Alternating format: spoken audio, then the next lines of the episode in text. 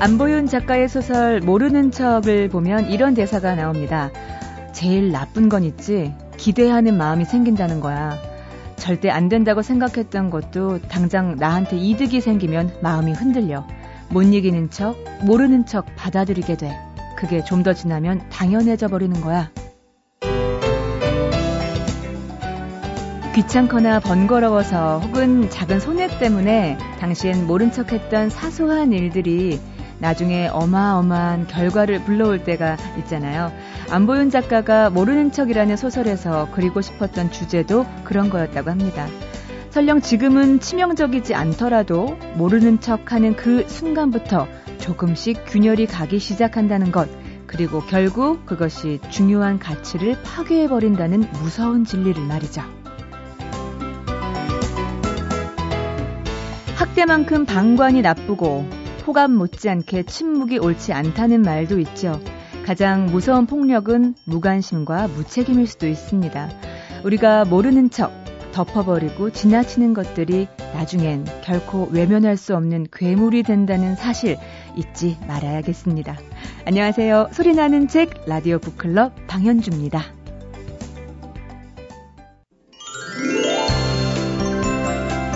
사람의 마음을 읽는 독심술은 어떤 기술이나 수행으로 연마되는 게 아니고요. 책을 많이 읽으면 읽을수록 저절로 터득될 수도 있다고 하는데요.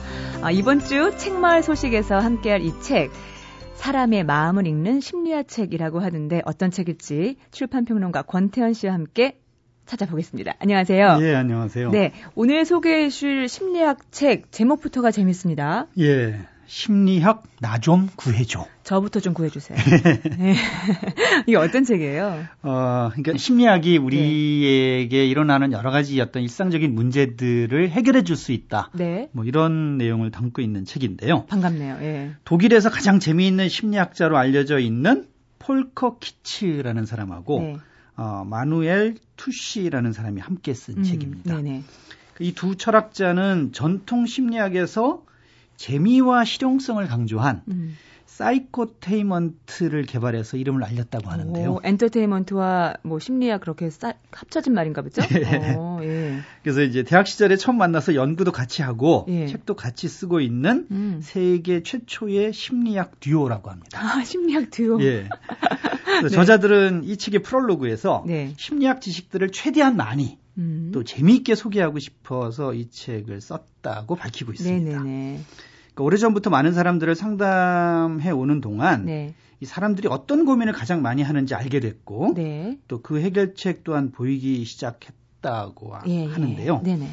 그런데 이제 딱딱하고 어려운 심리학 책은 많지만 음. 어, 지금 당장 맞닥뜨린 문제에 대해서 속 시원한 해결책을 일러주는 심리학 책들이 별로 없어서 네네. 사람들이 일반적으로 겪고 있는 심리적인 문제와 그 사례들을 수집하고 네. 관련된 연구 자료들을 살펴보면서 이 책을 썼다는 겁니다. 아, 그러니까 실용적인 바로 해결할 수 있는 그런 것들이 있나 보죠? 예. 그래서 이런 의도로 쓰여졌기 때문에 이 책은 우리가 일상생활에서 부딪히는 많은 문제들을 다루면서 네네. 그 일이 왜 일어났는지 또 어떻게 대처해야 하는지를 다양한 실험 결과와 함께 알려주고 있습니다. 어, 어떤 게 있나요? 어, 예를 들어 취업을 하거나 이직을 할때 네. 많은 사람들이 이제 연봉을 얘기하잖아요. 예.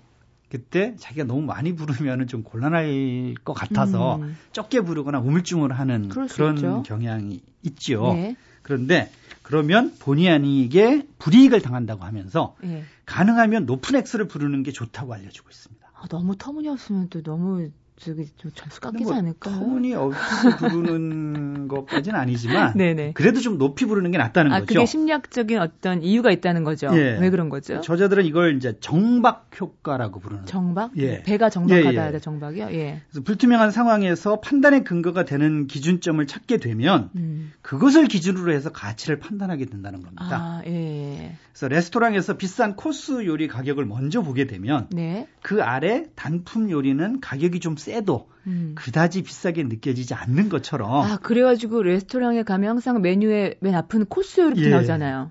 그래서 연봉 오. 협상 역시 처음에 다소 높은 액수를 부르면 조금 네. 깎더라도 네네. 그걸 기준으로 해서 책정되는 경우가 많다는 아, 겁니다. 정박 효과. 예. 아, 그리고 또 뭐가 있나요? 또 누군가의 마음을 얻고 싶거나 음. 직장 상사 네. 혹은 대표에게 인정을 받고 싶으면 네. 단순 노출 효과를 활용하라고 권하고 있습니다. 단순 노출 뭘 노출해요? 그러니까 자주 나타나는 겁니다. 자주 눈에 띄게 하라. 예. 그러니까 예. 의도적이든 우연이든 자주 마주칠수록 그 사람이나 사물에 대해서 네. 호감을 갖게 되는데요. 아. 이때 중요한 건 첫 만남에서 부정적인 인상을 주면 안 된다고 합니다. 그렇겠죠. 뭐 별로 마음에 들지 않는 사람 자꾸 보면 좀 짜증나요. 네. 근데 적어도 첫인상이 중립적이었다면 네. 만남의 횟수가 늘어갈수록 호감도가 상승하게 된다는 겁니다. 아, 일단 첫인상이 중요하군요. 예. 예, 예. 그리고 이제 낯선 사람과 빨리 친해지고 싶거나 네. 좋아하는 이성의 마음을 얻고 싶을 때는 네. 상호성의 원리를 알아두면 도움이 된다고 합니다. 상호성의 원리가 어떤 걸까요? 그러니까 이 이론은 이제 우리는 자신을 좋아해 주는 사람을 편안하게 여기면서 그만큼 호감을 갖는다는 그렇겠죠. 건데요. 예. 어, 뭐 예를 들어 제가 방현주 씨를 좋아한다면 네. 방현주 씨하고 친한 사람에게 네. 이렇게 얘기하는 겁니다. 네. 나는 요즘 방현주 씨가 참 멋져 보여. 어어. 이렇게 말을 하면 네. 그 사람이 이제 전해주거든요. 그래서 이제 네. 당사자에게 부담을 덜 주면서도 호기심을 아, 유발하기 때문에 네. 더 강력한 효과를 낼 수 있다는 겁니다. 아, 아, 그랬구나. 그러니까 저한테 관심 있으시면 작가분한테 얘기하세요. 네. 뭐 이런 거군요. 네, 그렇습니다. 네네네. 또 면접을 볼 때 초두 효과의 덕을 보려면 음, 초두 효과가 뭐예요? 그러니까 먼저 만났을 때 네. 아, 그게 이제 인상이 강하게 더 남는다는 겁니다. 아, 그러니까 네. 면접을 아침에 보거나 네. 이제 좀 면접을 보더라도 순서가 좀 앞번호에 있으면 네. 인상이 더 강하게 남, 남아서 더 좋게 음. 기억을 한다는 거죠.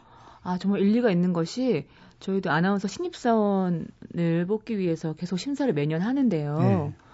정말 몇천 명이 오면 나중에 정말 지쳐요. 누구에 누굴 받는지도 기억도 잘 안 나죠. 아, 나중에는. 그 면접할 때 첫 번째 하는 게 좀 중요하고요. 예. 앞쪽으로. 그리고 말을 할 때도 아, 질투심이 많고 음. 비판적이며 부지런하고 똑똑하다. 이렇게 음. 부정적인 걸 앞에 내놓는 것보다 네. 똑똑하고 부지런하고 비판적이며 질투심이 많다. 아. 이렇게 말하는 게 그 사람을 훨씬 더 긍정적으로 보게 된다는 겁니다. 음, 네네네.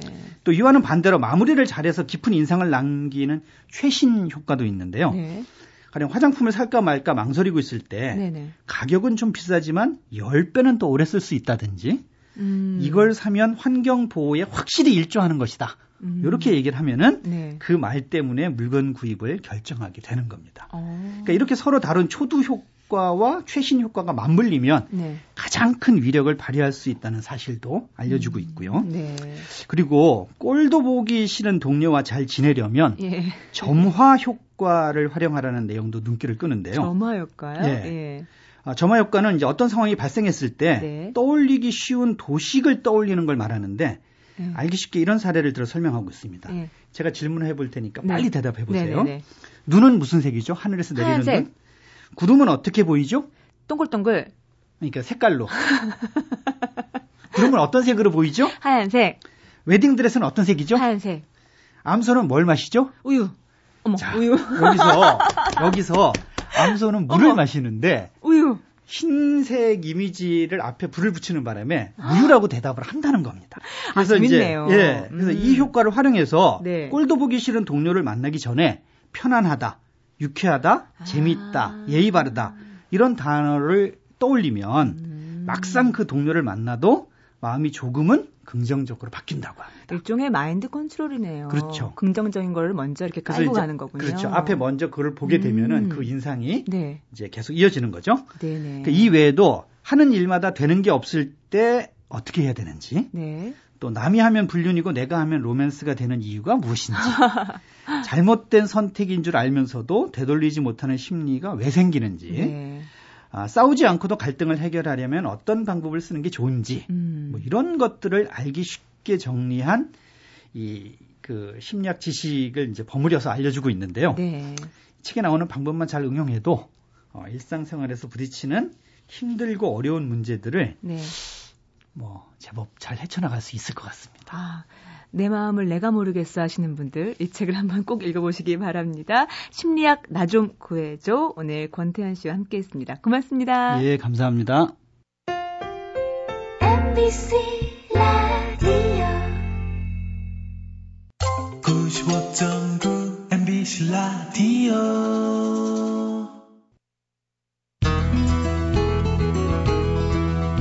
프로이트는 정신분석을 이렇게 정의했습니다. 심적 과정을 탐구하기 위한 하나의 방법이고 또 이 방법에 의거한 신경증의 치료 방법이면서 이러한 방법들이 하나의 새로운 학문적 방향으로 성장해가는 일련의 심리학적 지견이다. 그런데 바로 이 정신분석의 해석 범위를 한국인과 한국 문화로까지 확장한 흥미로운 책이 출간됐습니다. 이번 주 북카페에서는 정신분석으로 본 한국인과 한국 문화의 저자이신 한림대학교 정신건강의학과의 이병욱 교수님 모시고 정신분석이라는 이 프레임을 통해서 우리의 문화와 역사 속의 인물들을 분석해 보겠습니다. 안녕하세요, 교수님. 안녕하세요. 네, 반갑습니다. 어, 이병욱 교수님은 어, 한국정신분석학교의 회장도 영입하셨고 정신분석의 권위자로 저희가 널리 알고 있습니다. 네, 바쁜 시간 내주셔서 감사합니다. 네, 감사합니다. 네, 네. 어, 정신분석에 이렇게 일찌감치 인연을 맺게 된 어떤 이유가 있으신가요? 네, 뭐 제가 뭐 권위자는 아니고요. 네. 겸손하십니다. 그, 정신과 네. 의사로서 이제 이제 환자를 치료하려면 이제 두 가지 이제 어, 전략이 필요한데 네. 크게 나누면 이제 약물 치료하고 이제 정신 치료라고 할 수 있겠죠. 네. 네, 아무래도 이제 환자를 보다 보면은 약물만 가지고 되지 않고 음. 정신 치료를 할 수밖에 없는 경우가 있는데 이제 그러다 보면 어차피 그 정신 분석 이론과 네. 기법 이것을 참조할 수밖에 없거든요. 네. 이제 그래서 이제 뭐 정신 분석에 관심을 갖게 되었고 음. 또 약물 치료보다는 정신 치료에 더 중점을 두다 보니까 네. 아무래도 이제 정신 분석에 관심이 생기게 됐습니다. 네. 그러니까 정신 분석 어 사실 일반적으로 정신 분석 그럼 어, 어렵겠다 뭐 이런 생각이 드는데 소설가 김현경 씨가 이렇게 얘기했더라고요. 정신 분석은 마음의 여행이다. 이렇게 네. 정의를 했던데 이게 심리적인 안정을 찾는 여행과 같은 그런 과정으로 저희가 받아들이면 될까요? 일종의 이제 기나긴 자기 탐색의 길이라고 보시면 아, 되겠는데요. 네. 이제 그 김현경 작가 그 소설도 저도 봤습니다. 뭐 제목이 사랑을 선택하는 특별한 기준인가 뭐 그렇죠. 예. 네. 거기 나오는 음. 그 정신과 의사 이름은 강명규 강명규 네. 씨인데. 네네. 네. 근데 이제 그분이 뭐 정신 분석을 받으셨다고 하지만 그게 정신 분석인지 정신 치료인지 저도 잘 모르겠어요. 네. 네. 왜냐하면 그 시절에는 어, 국제적으로 인정된 정신분석가가 아직 국내에 없었거든요. 아, 예. 네. 이제 그런 점에서 보면 정신 분석에 기초한 음. 정신 치료 아마 이, 그런 치료를 받으신 것 같은데 네. 어쨌든 그런 치료는 다 자기 탐색을 통해서 뭔가 어떤 갈등의 고리 이런 것들을 이제 풀고 음. 해결하고 그럼으로써 좀 더 자유로워질 수 있는 네. 그런 이점은 있다고 볼 수 있죠. 네. 네, 일반적으로 많은 대중들이 이렇게 정신 분석이나 상담을 받을 기회가 사실 많지 않아서 네. 어, 참 음, 힘들어하시는 분이 많이 계신데 네. 실질적으로 선생님께서는 저술 활동을 통해서 그 대중들의 다리가 되셨어요. 그동안 네. 프로이트 인생의 답하다, 또 마음의 상처, 영화로 힐링하기, 또 정신 분석을 통해 본 욕망과 환상의 세계 같은 저서를 발표하셨고요. 네. 어, 저도 말씀드렸지만 정신 분석으로 본 한국과 한국 문화라는 책을 이번에 내셨는데요. 어, 정신 분석학으로 한국인과 한국 문화를 아, 분석하는 것 쉽지 않은 과정이었을 것 같아요. 네. 네. 근데 뭐 대중적으로 알려지지 않아서 그렇지 저희 그 학창 시절 은사 되시는 뭐 이병윤 교수님도 네. 이미 오래전에 단군 신화에 대한 정신 분석 오. 이런 글을 쓰신 적도 있고요. 네. 그 외에 이제 지금 원로 선생님들도 이제 우리 한국 문화에 대한 그러한 그 정신 분석적인 그런 음. 접근을 하신 적이 있습니다. 네네. 네, 알려지지 않았을 뿐이죠. 어, 어, 책을 보면요, 참 흥미로웠습니다. 두 장으로 크게 나눠지는데 네. 앞에는 구지가나 민담, 또 풍수지리설, 금기어 이렇게 같은 우리 전통 문화는 왜 생겨났 는지 그 근원을 접근한 장도 있고 또 두 번에 보면은 두 번째는 한국인의 초상 그래서 음. 역사적인 인물을 또 정신 분석학적으로 접근한 장이 있는데요. 먼저 역사적인 부분, 역사적인 인물부터 저희가 한번 짚고 넘어가도록 하겠습니다. 네. 음, 많은 분들이 여기 있는데 저는 특히 이 연산군에 이렇게 마음이 가더라고요. 그러니까 우리 역사에서 보면 상처 투성이의 어떤 중심에 서 있는 인물 꼽으라 그러면 전 연상군 빼놓을 수 없을 것 같아요. 네. 그렇죠. 연상군이 이렇게 폭군이 된 이유를 어떻게 분석하십니까? 글쎄요, 그 뭐, 이 세상엔 참 폭군들도 많죠. 그렇죠. 어, 예전이나 옆, 네. 지금이나, 예. 네, 과거나 현재나, 네네. 뭐, 어, 항상 많은 사람들을 힘들게 만드는, 음. 어, 정치적인 차원에서의 폭군도 있고, 네. 좁게는 한 가정에도 음. 폭군 노릇을 하는 아버지도 있고, 네. 그것 때문에 이제 여러 사람들이, 많은 사람들이 이제 고통을 겪지 않습니까? 네. 연상군, 내 삶에 제가 관심을 기울인 거 이유도 아마 뭐 그런 데 있을 겁니다. 음. 어, 모든 폭군은 어떤 가정에서 나오는 것이고 네. 또 단순한 가정이 아니라 뭔가 문제가 있는 그런 그 집안에서 나오는 게 아닌가 이런 생각이 들고요. 네. 이제 그런 관점에서 이제 연산군에 대해서도 이제 관심을 갖게 되었고 음. 실제로 좀 음, 뭐 자세히 좀 알아보니까 네. 연산군도 참 어린 시절부터 어, 어머니와 떨어져 살고 음. 또 어, 비극적인 최후를 네. 어, 마치게 되고 네. 그런 사실을 모르고 어, 자라다가 이제 나중에 왕이 된 후에 음. 그런 사실을 알게 되고 그쵸. 그런 게 억압되어 있던 여러 가지 예, 불만과 갈등 이런 것들이 한꺼번에 폭발되어서 나온 게 아닌가 어. 그렇게 생각합니다. 얘기를 좀 찬찬히 짚어보면 어, 어떤 지금 방금 말씀하신 것처럼 모성의 결핍, 네. 그렇죠? 사약을 먹고 죽은 어머니에 대한 그리움, 뭐 이런 것들이 어떤 큰 원인인데 사실 거기에 보면 애착 관계라는 중요한 키가 나오는 네. 것 같아요. 그 부분을 좀 설명을 해주시죠. 그러니까 어린 시절의 애착 관계가 그만큼 중요하다는 얘기인가요? 어떤 건가요? 요즘 와서 정신 분석에서는 네. 항상 가장 근원적인 단계 어려서 깐난애기 시절에 음. 어, 모자 관계 네. 여기서 어떠한 그 정서적인 네. 교류가 네. 충분히 이루어졌느냐 하는 것 이걸 이제 굉장히 강조하고 있거든요. 어, 깐난아기라면 말을 못하는 시기까지 포함되나요? 그렇죠. 네. 오, 어, 다 인지하고 있다는 거죠. 네. 깐난아기들도 다 알고 있죠. 말로 표현만 못할 뿐이지. 어, 그러니까 내면에 상처받은 아이는 몸이 커도 네. 나이가 들어도 그대로 네. 내 안에 존재하고 있는 네. 거죠. 그래서 어. 이제 흔히들 이제 비유로 이제 말하는 거지만 음. 어, 다 큰 성인의 뇌 마음 속에는 네. 항상 그 어린 아기가 하나 자리 잡고 있다. 어. 어, 왜냐하면 이제 그런 심리적인 성장 관계를 네. 단계를 거치게 되면 네. 아무래도 기억 속에 이제 저편으로 사라졌지만은 네. 무의식 속에는 그런 어떤 상처나 갈등의 흔적들이 항상 음. 간직되어 있다고 보는 것이죠. 네네. 네. 연산군 읽으면서 흥미로웠던 것이 연산군이 폭군이 된 데는 장녹수의 탓이 있었다라고 말씀하셨어요. 이게 무슨 장녹수라는 예. 여성의 출연은 네. 잠재되어 있던 그런 그 갈등의 예. 핵심을 거기다 이제 방화세를 당기는 역할을 했다. 이런 표현을 할 수 있겠습니다. 연산군이 어떤 모성의 결핍의 대표 주자라고 한다면 부성의 결핍도 있었는데 우리 네. 역사에 보면 사도세자 네. 그렇죠. 어, 아버지 영조의 미움을 받아서 결국 뒤주 속에 갇혀주는 그런 결과가 네. 있는데 네. 그 아버지와 아들 간의 그 애정 결핍 이런 것들은 과거나 지금이나 참 많이 비슷한 것 같아요. 그렇죠. 네. 네. 요즘도 그런 모습 많이 볼 수 있잖아요. 아버지하고 애착 관계 형성하는 게 상당히 쉽지 않은 네. 것 같은데요. 어떻게 보세요? 부자 간의 갈등은 아주 어, 태고 쪽부터 예. 어, 지금까지도 변함없이 계속 우리들이 잘 어, 해결하지 못했던 음. 그런 문제라고 볼 수 있겠죠. 왜 그럴까요? 표현하는 방식이 좀 달라서 그런 건가요? 어머니와 아버지 차이가? 단순한 뭐 표현 방식의 차이라기보다는 네. 이제 정신분석 이론에서는 이제 네. 그런 것을 오이디푸스 컴플렉스라고 음. 이제 에, 그런 용어로 이제 에, 묘사하고 있는데요. 네. 그것은 그, 어, 보편적인 그런 현상이라고 보고 또 뭐 거기에 뭐 동의하지 않는 사람들도 있습니다만 네. 어쨌든 많은 그 환자들을 심층적으로 이렇게 치료하다 보면 네. 그런 그 부자 간의 갈등 음. 또 모녀 간의 갈등 네. 뭐 이런 그 핵심적인 문제들이 아동기 시절에 해결 제대로 안 되지고 그래가지고 네. 성인에 가서 이제 뭐 그런 문제 때문에 음.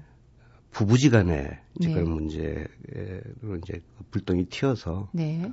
고통을 받는 그런 분들이 상당히 많이 있습니다. 네. 그러니까 영조도 어떤 정신 분석학적으로 또 분석이 가능할까요? 글쎄요, 그 뭐 정확한 기록이 있어야 뭐 분석이 가능할 테지만 음.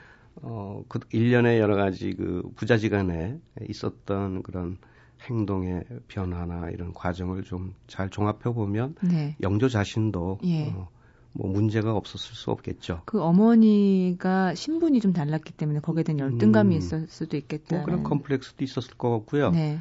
특히 영조가 이제 크게 뭐 격분한 것은 네. 어, 사도세자가 사실은 영조 영조의 가장 아픈 아킬레스건을 건드린 셈이거든요. 어, 예. 왜냐하면 영조 자신이 에, 그뭐 굉장히 그 정, 음. 그 정치적인 그런 암투 속에 네. 죽었다 살아난 사람이기 그렇죠. 때문에 예. 기사회생한 입장에서는 네. 어, 되도록 자신의 과거를 이렇게 덮어두고 싶은 음. 그런 심정이었을 텐데 아. 예, 그 후에도 왕이 된 후에도 끊임없이 그 선왕인 경정 독, 살설에 휘말렸거든요. 네네. 그러니까 그것이 가장 큰 아킬레스건인데 네. 사도세자는 그런 아버지의 그런 약점을 음. 자꾸 건드리는 어, 그런 행동을 보였어요. 네네. 그리고 실제로 정치적인 어, 행동까지도 보였거든요. 네. 이제 그것이 하나의 역모로 보여줄 수도 있고요. 음. 그러니까 표면적으로는 정치적인 이유로 아들을 죽인 걸로 돼 있지만 네. 어, 영조 자신의 여러 가지 그 감추고 싶은 음. 그런 아픈 상처를 아들이 자꾸 건드리기 때문에 네. 예, 여러 가지 뭐 본보기 차원에서라도 음. 어, 뭐 그런 어, 아버지로서는 있을 수 없는 행동이지만 네. 그런 어, 일이 생겼다고 저는 봅니다. 네. 어, 이번에는 이광수를 한번 볼까요? 네. 소강, 소설과 이광수에 대한 분석도 어, 저는 참 새로웠습니다. 어, 보면 이름을 이렇게 어, 설명을 하면서 나는 천황의 시민이다. 네. 내 자손도 천황의 신민으로 살 것이다. 이광수라는 씨명으로도 천황의 식민이 못 될 것이 없다. 아, 그러나 향산 광랑이 좀 더 천황의 신민답다고 나는 믿기 때문이다라고 자기 이름을 설명을 했는데 참 대담하게 이렇게 설명을 했어요. 네. 그럼 것도 어떻게 보십니까? 글쎄요, 그, 뭐, 네. 우리 자신이, 뭐, 우리 한국을 대표하는 네. 대문호라고 할 수 있는 분인데, 네. 그 뼈 아픈 과거 시절에 그러한, 음, 행동을 서슴치 않고 하셨다는 것 자체도 음. 오늘날의 시점에서 참 이해하기 어려운 네네. 그런 부분이기도 하죠. 네. 또 우리 모두가 이제 마음 아프게 받아들일 수 있는 그런 부분인데 네. 그분의 그 자라온 성장 과정을 이해하면 그럴 수도 있었겠다, 그럴 수밖에 음. 없었겠다 하는 그 이해가 가능하다고 저는 보고요. 어떤 성장 과정이 있었나요? 어, 그분은 어린 시절에 이미 부모를 다 잃고 네. 거의 고아로 자라나신 분이에요. 네네. 그러니까 뭐 어디 의지할 데도 없이 오로지 혼자 음. 힘으로 자수성가할 수밖에 없는 음. 그런 입장이었기 네. 때문에 에, 아마 어려서부터 상당히 그런 상처를 받으시고 더군다나 정상적인 가족 관계를 겪어 보질 못했기 때문에 네. 더군다나 그 어, 어, 그분이 태어난 이후에 삶이란 어린 시절이라는 음. 것은 뭐 나라도 잃고 그렇죠. 부모도 다 잃고 네. 암담한 시절 아닙니까? 네네. 네. 그런 입장에서는 당연히 정상적으로 음. 지녔어야 할 정체성의 혼란. 네. 어, 나는 과연 뭐, 누구이고, 음. 나는 뭐 어느 나라 사람이고, 네. 그, 그런 혼란이 당연히 있었을 거라고 보고요. 음. 그런 혼란을 극복하기 위한 하나의 일종의 방편으로 어쩔 수 없이 일본의 천황을 자기 아버지로 받아들이는 그런 과정을 겪지 않았을까. 음, 음. 저는 나름대로 그렇게 생각해 봤습니다. 네. 똑같은 상황이어도 어떤 사람은 독립운동을 하지만 네. 또 어떤 사람은 또 어떤 더 마음의 그 깊은 상처로 인해서 또 다른 어떤 창시 개명 같은 그런 점에서 부모의 영향이 굉장히 중요하다는 것이죠. 어, 네. 예. 아무리 뭐 어둡고 암담한 시절을 겪더라도 네. 정상적인 부모 자식 관계를 겪은 사람과 네. 그렇지 못하고 완전히 이 세상에 홀로 내던져진 음, 사람과 음, 음. 그거는 굉장히 그 천양지차로 차이가 난다고 저는 봅니다. 네네. 다음 인물은 나혜석입니다. 신여성의 상징이죠. 네. 기수라고 할 수 있는 나혜석. 화가 나혜석 씨도 또 새로운 각도로 분석을 하셨어요. 어떤 삶을 살았는지 좀 짚어주실래요? 글쎄 그분 삶도 어떻게 보면 오늘날의 관점에서 보면 어 글쎄요 어, 여러 가지 납득하기 어려운 부분도 음. 있을 수 있겠지만은 이제 그분의 삶은 이제 오늘날 우리가 알고 있는 그 그분의 삶은 이제 어뭐 천재적인 화가이기도 네. 하시지만 가장 그 초창기에 우리나라 미술계 뭐 개척자이기도 하시고 네. 그렇긴 하지만 개인적인 삶은 굉장히 불행하셨던 분이거든요. 자유분방하고. 네, 그거는 뭐 개인적인 차원에서 뭐 자유연애를 부르짖고 하셨지만은 네. 이제 그 시절에는 그런 것들이 이제 뭐 용납되기 어려웠던 그렇죠. 분위기일 테고 어 문제는 이제 그 나혜석 그 자신은 일제 시대 때 네. 굉장히 그 지주 집안의 딸로 태어나고 해서 유학도 갔다 왔잖아요. 네? 이, 일본 유학도 네, 그럼 물론 그 시절에는 뭐 부잣집 자식 아니면 일본 유학을 그렇죠. 갈수 없었으니까요. 근데 그런 뭐 여러 가지 그 여러 가지 조건은 뭐 음. 부족함이 없는 조건이었지만 네. 아, 알고 보면 그 부친되는 사람이 굉장히 지주였 소문난 부잣집 음. 지주였지만 네. 어, 첩을 여러 명씩 두고 음, 뭐 음. 그러고 살고 또 나혜석이 사춘기 소녀 시절에도 네. 새로 들어온 또 첩을 새로 들였어요. 아, 네. 거의 나이가 그 차이가 나지 않는. 정말 예민한 시기에. 네. 그 아주 민감한 시기에. 그러면서 이제 그 아버지의 그런 여러 가지 그 가부장적인 네. 그런 그 태도 이런 것을 음. 보고 그로 인해서 또 고생이 말도 못하게 이제 고생을 많이 겪고 사시는 어머니 모습을 옆에서 어. 보고 아마 이 세상 모든 남자에 대한 부정적인 시각. 남자 다 똑같아 네. 이랬나 보죠. 그런 걸 네. 가졌을 수 음. 있고 네. 이제 일본 유학을 떠나서도 이제 아버지에 대한 그런 반항심, 네. 뭐 이런 것들 때문에 더 뭐 유부남과 교제하기도 하고 어. 거의 뭐 결혼까지도 할 뻔했죠. 뭐 이런 그 여러 가지 그 행보를 보였어요. 음, 음. 근데 그런 그 아버지에 대한 반발심은 그 후에 계속 결혼 생활을 통해서도 이어지고 어. 결국 어, 끝까지 해결하지 못한 채 네. 에, 생을 마감했다고 볼 수 있죠. 참 서글프네요. 어, 그 사춘기 시절부터 받았던 상처가 생을 마감한 순간까지 네. 어, 가는. 또 오장춘 박사에 관한 분석도 참 새로웠습니다. 네. 우리가 보통 오장춘 박사 하면 100이면 100, 씨 없는 수박 얘기를 할 텐데요. 네. 어, 오장춘 박사의 가정사부터 그러면 살펴볼까요? 네. 네. 시 없는 수박은 이제 뭐, 당시 매스컴이 그렇게 이제 널리 대중들에게 알린 것이고요. 네. 또시 없는 수박을 우장춘 박사 개발한 게 아니에요. 아, 원래 일본의, 일본의 학자가 먼저 개발한 것이고, 네. 어, 우장춘 박사는 이제 그것을 우리 한국에서 자체적으로 네. 생산이 가능하도록 어, 하신 분이기 때문에 예. 본인 자신이 내가 시 없는 수박을 개발한 게 아니라고 아무리 어. 규명하고 다녀도 네. 이미 그렇게 널리 알려졌기 때문에 아, 예, 소용이 없게 되었죠. 네네. 근데 문제는 네. 시 없는 수박으로만 기억하고 있는 우리 자신이 네. 문제고 예. 또 그분은 어, 어, 시 없는 수박이 문제가 아니라 그 이외에 네. 사실 쌀이라든지 음. 무, 배추, 뭐 음. 온갖 그 어, 과일들을 토, 포함해서 옥수수 네.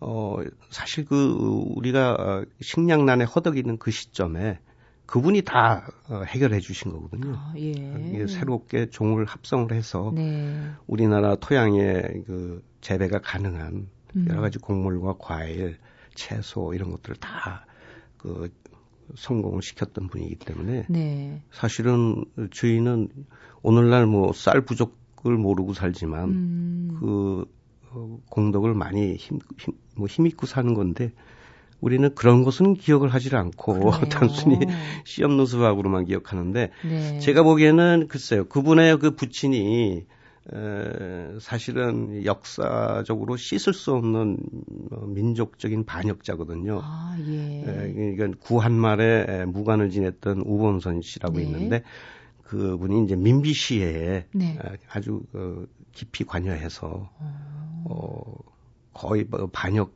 네. 행위를 했기 때문에 이제 일본으로 이제 어, 도주했죠. 네. 일본으로 도주해가지고 어, 거기서 일본 여성과 결혼해서 음. 우장춘 박사를 낳았죠. 네. 그러니까 우리나라 입장에서 보면 네. 이 우장춘 박사는 어, 절반은 음. 한국인이고 조선인이고 절반은 일본인인데 네. 씻을 수 없는 민족 반역자의 아들 아닙니까? 그러네요. 어, 그런 점에서는 용서할 수 없었던 것이죠. 그래서 음. 방금 말씀하신 많은 업적이 있음에도 불구하고 상대적으로 우리나라에서 조금 홀대받은 이유가 네. 거기에 있다고 보면 될까요? 우장준 박사는 원래 일본에서 교육받고 어, 농학자가 되어서 네. 종의 합성이라는 박사학위 논문들이 이미 세계적인 학자가 된 음. 사람이에요. 네네. 그러니까 그냥 자기 어머니의 나라에서 음. 이제 뿌리를 받고 계속 그쪽으로 이제 뭐 연구를 해 나갔으면 아마 세계적인 학자로 성공했을 터인데 네. 아버지에 대한 그 죄의식 때문에 음. 씻을 수 없는 죄의식 때문에 어머니의 이제 격려에 힘입어서 이제 자기 그 아버지의 나라로 온 거죠. 네네. 근데 이제 와서 이제 남은 여생을 음. 오로지 이제 식량난 해소 네. 이제 헌신하리라 이제 각오를 단단히 하고 오셨는데 음. 오자마자 6.25 전쟁이 터져가지고요. 네. 어, 세상에 관심을 가질 수도 없었고 어어. 그러나 그 짧은 기간 동안에 엄청난 그런 농업 혁신을 이루신 분이죠. 네. 네. 아, 전혜린 씨 얘기를 해볼까 봐요. 네. 요절을 했기 때문에 어떻게 보면 더 독자들에게는 신비로운 그런 네. 어, 학자, 작가로 남아있는 전혜린 씨. 집안 이야기가 또, 또 네. 남다르더라고요. 네. 왜 이렇게 집안에 다 상처가 많죠? 네. 어, 아마 그런 상처가 많았기 때문에 네. 유독, 어, 여러 가지 그 큰, 어, 뭐, 업적이나 어, 뭐 그런 것들을 남기지 않았나 저는 그렇게 생각합니다. 전혜린의 아버지 이야기를 해야 될 것 같아요. 네. 예. 어떤 분이었나요? 그 부분도 뭐 되도록이면 다루고 싶지 않을 수도 있는 부분인데 네.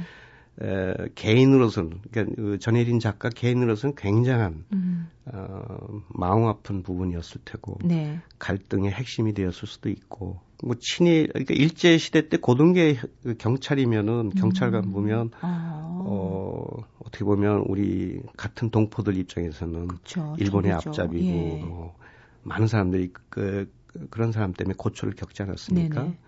이제 그러한 그 아버지지만 사실은 어린 시절에 어린 딸로서는 어, 아버지의 사랑을 듬뿍 받고 음. 자랐기 때문에 그 전혜린 씨의 그 뭐 대표적인 책 그리고 아무 말도 하지 않았다 이런 예. 책에 보면 아버지에 대해서 거의 네. 그뭐 어, 어, 숭배하는 이상적인, 이상적인 네. 존재로 어, 신적인 존재처럼 숭배하는 예. 그러한 어, 아버지를 찬미하는 음, 음, 음. 그러한 글로 이제 이렇게 전부 채워져 있는데 네. 근데 이제 성장해서 모든 이성적인 판단, 음. 음. 현실 판단 능력이 가능해진 시점에서는 더군다나 아주 예리한 감수성의 소유자인 그렇죠. 예, 그 전예린 씨 입장에서는 세상에서 용납하기 음. 어려운 음. 그런 아버지 존재에 대해서 상당한 그런 갈등을 겪었을 테고 네. 또 마음 아파했을 거라고 봅니다. 왜냐하면 음. 그 아버지는 친일 아주 친일 그 경찰에다가 네. 광복 후에는 그 당시 많은 친일파들이 그랬듯이 아주 열렬한 반공투사로 또 변신해서 아 그래요. 네. 그래 어, 그 아버지도 마찬가지로 그 시절에 신변을 보장할 수 있는 가장 안전한 장소는 음. 군대거든요. 네네. 군내 입대해서 어. 어, 헌병대 사령관까지 올랐거든요. 네. 이승만 정권 시절에. 에, 그리고 그 후에는 어, 군복을 벗은 후에는 아주 또 우리 한국의 저명한 어, 법학자로서 네. 네. 어, 학계에 아주 또 이름이 남겨진 인물이기 때문에 음. 딸로서는 어, 정말 그 아버지를 존경할 수밖에 없는 음. 그런 입장이면서도 또 아버지의 전력을 알게 되면 어, 자기 나름대로 또뭐 음. 여러 가지 고통스러운 갈등 상황에 또 처했으라고 봅니다. 지금 말씀하신 대로 이렇게 인물들 살펴보니까 어떻게 보면 그 어떤 개인의 불행한 역사이기도 하고 네. 우리나라의 불행한 네, 역사의 그렇죠. 어떤 그 정중앙에 있는 사람들의 네. 이야기여서 더 가슴이 아픈데 시대 희생자라고 볼 수도 그렇죠. 있죠. 네. 어, 한국 문화편으로 이렇게 넘어가서 보면 또 여러분들이 많이 독자분들이 흥미를 가질 만한 부분들이 참 많이 있는데 그 중에서도 이 풍수지리 부분은요. 네. 어, 또 유독 제가 관심을 가지고 봤는데 네. 어, 제가 살고 있는 아파트도요, 네. 부동산에서 풍수지리에 좋다고, 그러니까 네. 제가 또 이렇게 혹하더라고요, 네, 교수님. 네. 왜 조상들은 예부터 이렇게 풍수지리에 집착을 했을까요? 결국은 이제 그 풍수지리는 이제 두 가지로 구분할 수가 있거든요. 네. 지금 말씀하신 것처럼 좋은 집터, 네. 복이 올 수 있는 장소, 네. 그건 이제 양택풍수라고 하고요. 음. 죽어서 어디에 묻힐 것인가 하는 건 이제 음택풍수인데, 어. 저희 조, 중국인들은 굉장히 그 음, 양택풍수에 굉장히 그 중점을 두는 반면에 네. 저희 조상들의 특성은 음택풍수에 굉장히 어, 에, 차이가 있네요. 네, 거기에 많이 기울어진 특징을 갖고 있어요. 네네. 그래서 우리 조상들은 역시 그 죽음의 문제에 음. 굉장히 많이 집착했다. 네. 죽어서 어디에 묻힐 것이냐. 그렇죠. 어. 또 어, 이미 돌아가신 조상들의 은덕을 어떻게 입을 것이냐. 네. 아, 이러한 그 뭐 그런 것들은 이제 뭐 자기 가문의 여러 가지 문제나 이런 것도 관련이 될수 음. 있겠죠. 그 풍수지리 편을 보면서 그 명당이라고 예전부터 손꼽혔던 땅들 보면 네. 대부분 모태 기본을 두고 있다고 네. 말씀하셨어요. 그건 뭐 그 분석적인 그런 시각뿐이 아니고요. 네. 실제 그 이제 그 풍수지리를 보시는 분들을 이제 전통적으로 지관이라고 하는데요. 네. 그 지관들이 이제 보시는 그 여러 가지 관점이 네. 실제로 그 어머니의 그 어, 자궁이나 음. 신체 네. 이런 것들을 상징적으로 드러내는 것이거든요. 어. 묘자리 터부터 그렇고 네. 어, 뭐 그 풍수질에 대한 그 책들 보면은 실제로 그렇습니다. 그 도안이나 이런 것들 음. 보면. 그 유독 이렇게 모태에 대한 어떤 모태가 어떤 우리 안전지대라고 생각하는 어떤 그런 심리적인 장치가 되는 게 우리 문화가 유독 좀 강한가요? 그런가요? 그런 것 같습니다. 왜냐하면 예. 그 모태에 대한 그리움 음. 이것이 아마 우리 정세 한국인 정세에는 굉장히 딱 들어맞는 것 같고요. 네. 결국 우리가 죽어서 최후로 마지막으로 돌아갈 장소는 음. 어머니의 태내 안처럼 네. 포근한 네. 모든 만사 걱정을 다 잊을 수 있는 네. 원초적인 장소 음. 그곳이 아닐까 이런 생각을 좀 합니다. 네, 네. 음, 이 책을 쓰시면서 어, 한국 문화의 기저에 깔려 있는 것이 무엇있는지에 대해서 어떤 새로운 발견을 아, 하셨을 수 있었을 것 같은데 어떤 발견을 글쎄 뭐 새로운 발견이라고 뭐 하면 이제 주제 넘은 말씀이 될 테고요. 제가 보기에는 가장 핵심적인 우리 문화의 문제는 뭔가 생각을 해봤는데 네. 어, 두 가지로 요약할 수 있겠어요. 네. 하나는 아주 고질적인 뿌리 음. 깊은 열등감이고요. 열등감. 다른 하나는 피해 의식이라고 볼 수 있습니다. 네. 예.